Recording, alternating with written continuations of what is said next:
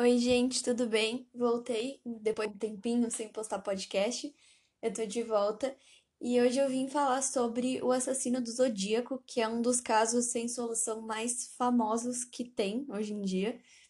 Mas antes de começar o episódio, eu gostaria de anunciar que agora a Apple aprovou o podcast na plataforma deles. Então, agora o Crime Zone também está disponível no Apple Podcasts. Então, se tu tem iTunes e tu quiser ouvir por lá, tem essa opção também. Aproveitando o ensejo, vai lá no Instagram e segue o podcast, é crimezone.pod. Por lá eu anuncio as plataformas novas que aprovaram o podcast, os episódios novos, eu faço enquetes e etc. Então segue por lá para ficar por dentro de tudo que acontece por aqui. Bom, então, como de costume, eu vou anunciar aqui agora os gatilhos que esse episódio pode trazer. Então, eu vou narrar cenas de violência exagerada, então, do jeito mais tranquilo possível, como sempre, mas enfim, eu não sei se tu é sensível a esse tema, então eu recomendo tu não ouvir esse episódio. E além disso, vale lembrar que esse é um crime sem solução e relativamente recente. Então, se tu tiver medo, é melhor não ouvir esse e ouvir algum outro. O assassino do Zodíaco foi um assassino que até hoje permanece sem identidade revelada, que atuou na Califórnia durante os anos de 1968 a 1974, mais ou menos. Os crimes do Zodíaco são considerados assassinatos perfeitos porque, apesar de terem deixado evidências, nunca se encontrou o verdadeiro assassino, o verdadeiro autor desses crimes. O primeiro assassinato do Zodíaco aconteceu no dia 20 de dezembro de 1968. As vítimas foram um casal de adolescentes que estavam passeando tranquilamente pela região de Vallejo, na Califórnia. O segundo crime aconteceu na mesma região, em julho de 1969. Só que nesse crime teve uma peculiaridade que um dos componentes do casal, o Mike, conseguiu sobreviver porque o próprio assassino ligou para a polícia uma hora depois de disparar contra a Darlene e o Mike, e ele ligou justamente para relatar o crime e admitir a autoria dele.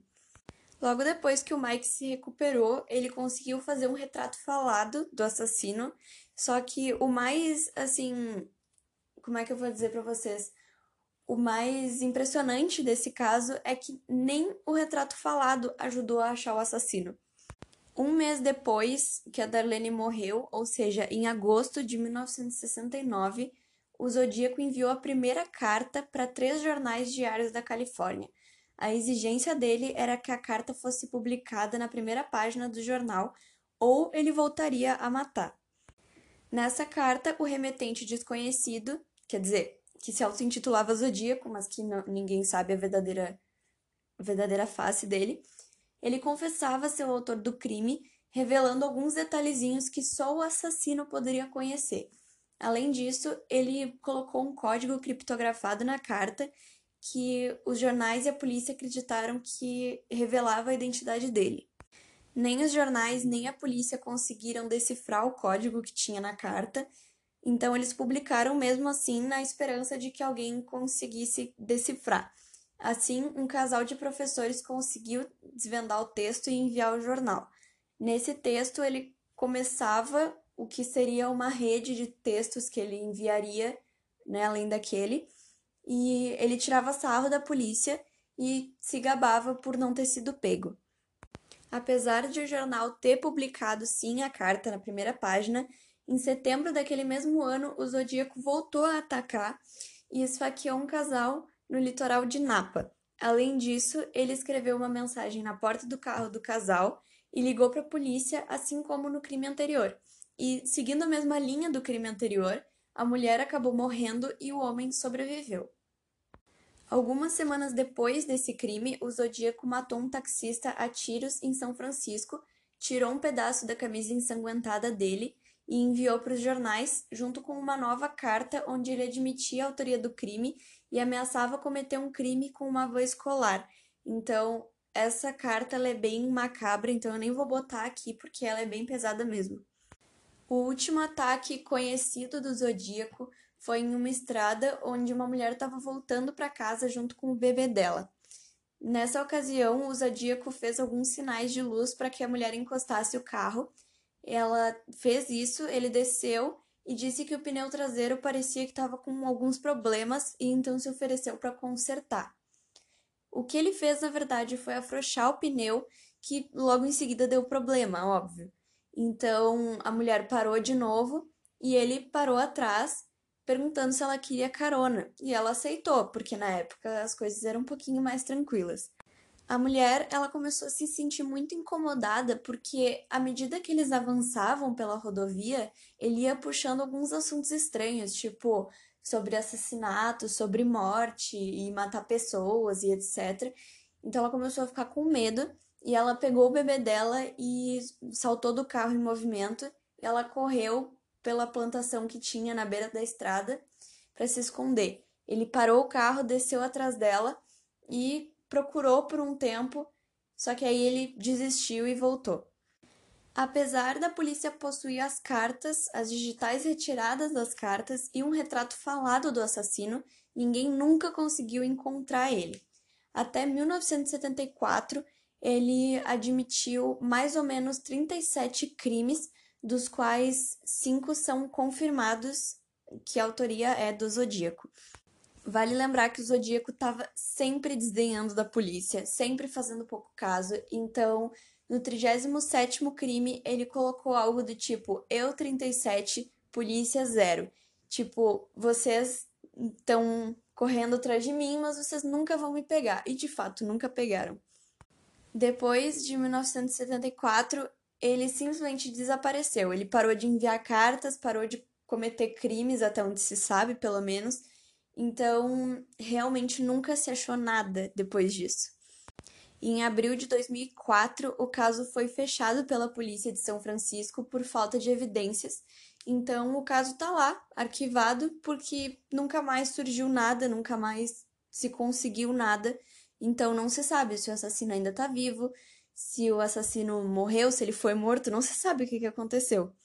Além das milhares de pessoas que assumiram a culpa pelos crimes só para fazer parte do caso, né, por puro fanatismo, que se vocês forem pesquisar, isso é uma coisa bem comum, assim, tipo, quando tem um crime muito famoso, com muita repercussão, as pessoas se entregam porque ficam obcecadas pelo caso e querem fazer parte dele de alguma forma.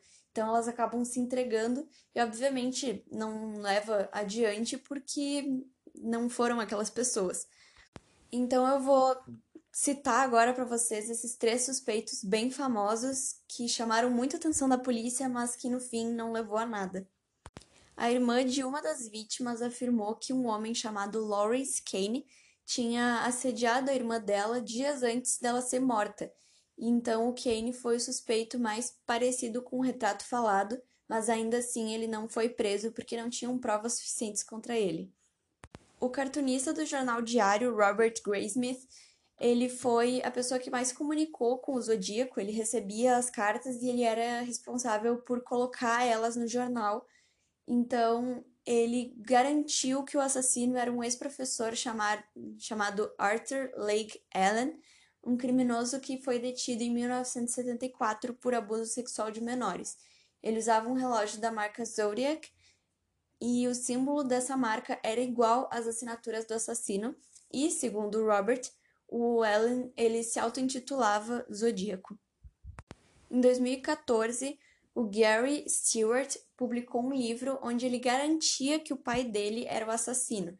E para provar, ele mostrou como o retrato falado era parecido com o pai dele e algumas coincidências nos códigos das cartas com a escrita do pai dele. Ainda assim, nenhuma das provas apontou só para um ou só para outro, então, se vocês pararem para analisar, como eu falei, cada um tinha alguma coisa. Por exemplo, o primeiro suspeito era parecido com o retrato falado.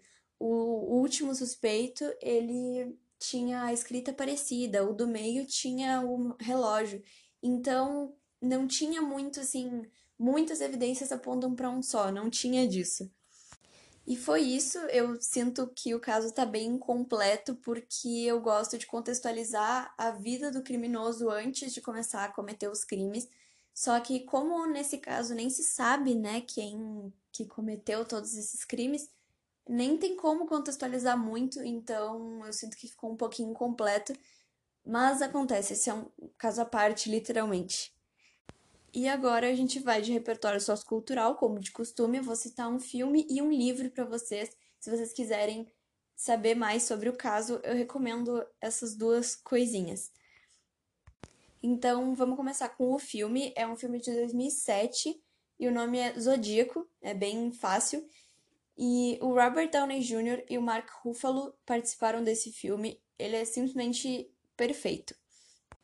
Além disso, eu vou citar também para vocês um livro escrito pelo cartunista do jornal, o Robert Graysmith, e o nome também é Zodíaco. Então, basicamente, se vocês pesquisarem Zodíaco filmes ou Zodíaco livros no Google, vocês vão achar tudo que eu falei para vocês.